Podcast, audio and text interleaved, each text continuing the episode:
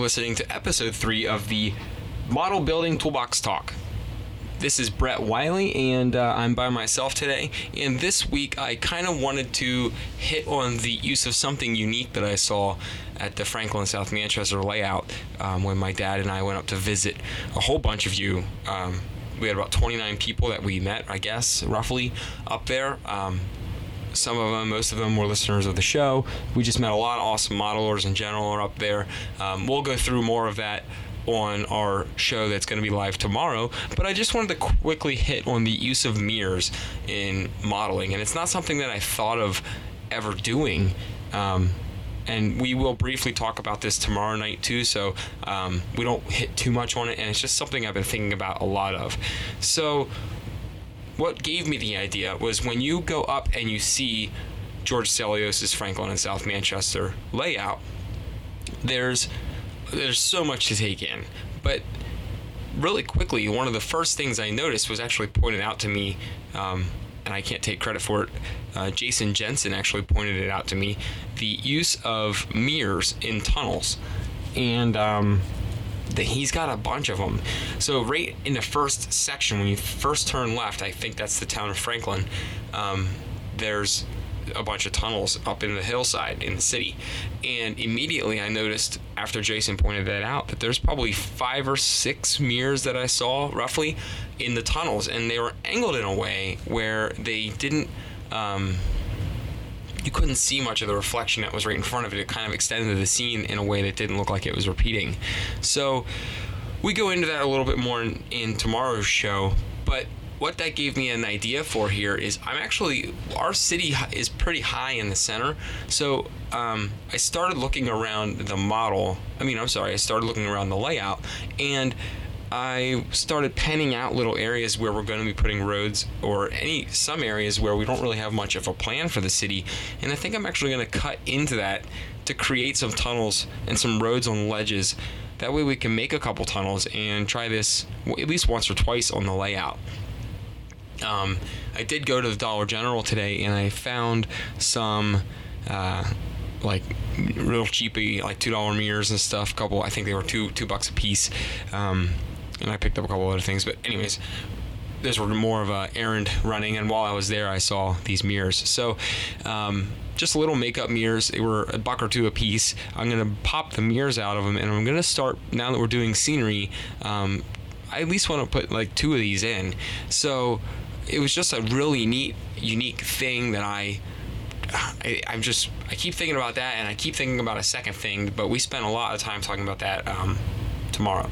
The uh, the the really neat thing about the mirrors was they were angled in a way where when you're standing in front of the tunnel looking at it, you don't see yourself. It's not like you're looking in a mirror.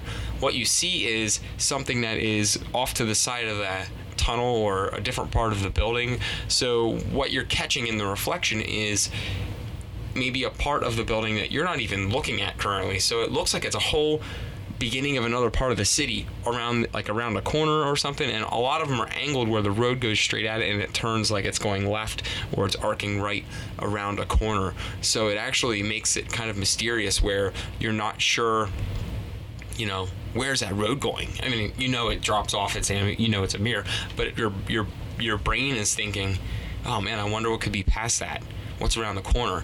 And it just makes the layout seem really deep um, and traditionally, what I would have done with a tunnel is just make it deep enough to where you kind of lose that focal point in the tunnel and just paint it black or dark or put a light in it and really called it a day. I would not have thought to make it um, a mirror. It just makes detailing the tunnel easy. You don't have to worry about blacking anything out. You um, or extending a scene like really deep into it, so that way people can see that it doesn't end. Then just you just see foam or something inside the tunnel.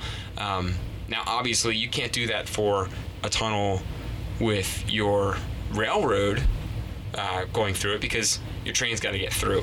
Um, but you can certainly do it on any tunnels that aren't uh, used as a functional tunnel, like a, a railroad tunnel. Um, so it's going to be something I play around with. It is definitely a unique thing that I saw. There's so many unique things, and you'll hear more about that tomorrow. Um, but this one is a short one this week. It's just the use of mirrors, and um, I, I challenge you guys to try and pick up a mirror if you are working on, if you're currently building your layout and you have tunnels to do it. I want to see some other people try it too.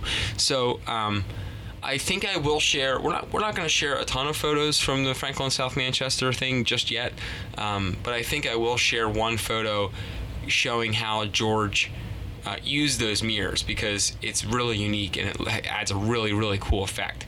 So. Um, I will share. It is a photo of George's layout.